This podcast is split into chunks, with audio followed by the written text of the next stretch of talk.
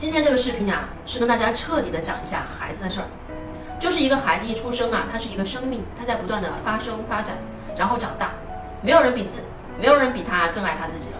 这个孩子呢，其实他可以慢慢长大的，但是因为父母过度的焦虑，这个焦虑来自哪里呢？是来自于啊原始社会，来自我们在远古时候进化的过程当中，我们体内所保留下来的那个焦虑感。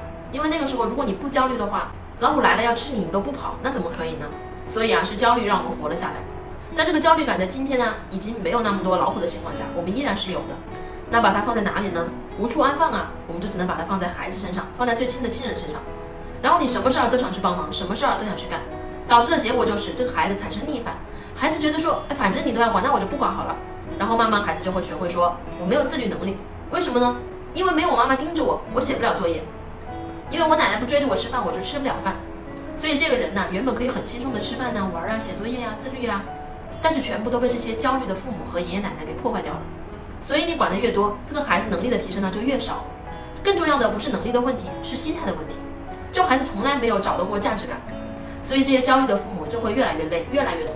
到了一上小学的时候啊，跟别人一比，就说，哎，别人家的孩子写作业都那么快，我们家写作业怎么这么慢呢？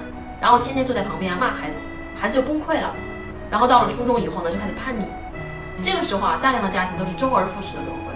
然后为什么说，哎，我们会带成这个样子呢？小时候挺乖的呀，现在怎么这么难管？就是因为啊，你老欺负他。